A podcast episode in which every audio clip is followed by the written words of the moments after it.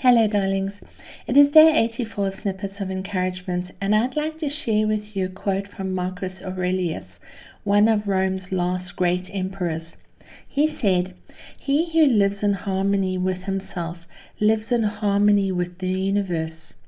We are coming up to Christmas, and there is the usual nonsense in the media of this being a time of peace and harmony on earth, a time of giving, a time of family. I don't want to get on my high horse and start ranting on about all the things I hate about Christmas, because this is not what these snippets are for.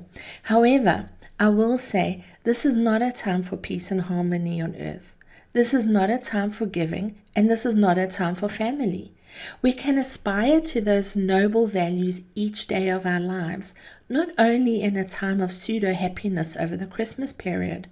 So having said that, I'd like to encourage you to seek and create harmony within yourself. If we want peace on earth, it has to come from within. We cannot create peace with one another when we are at war with ourselves. This is a false peace and is doomed to fail, which is evident if you look at history. So what does it mean to be in harmony with yourself? Well, I think we create harmony within ourselves by acknowledging and accepting our past and envisioning our future. When we are contented with where we are at, living in full acceptance of what was and what can be, we immediately create peace and harmony within ourselves. This does not mean that we shouldn't have dreams or be willing to work on ourselves. It means accepting everything you are, have, and have done. We create harmony by practicing gratitude. I love it that people are so grateful for all the wonderful things in their life, but what about the storms and the valleys? Practice gratitude for everything. Most of all, trust yourself.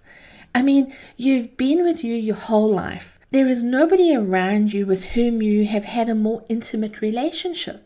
So know yourself and trust yourself. Before you run off for the advice of others, check in with you and follow your intuition. I know from my own life that I doubt myself and I don't listen to myself and I create inner conflict. This is incongruent with harmony. So something needs to change.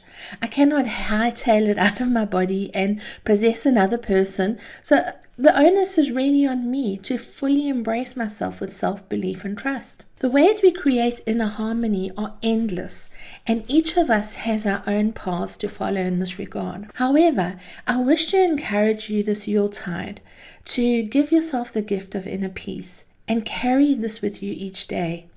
Yes, there are going to be storms and valleys, but when you're centered within you, you can come through anything life has to offer.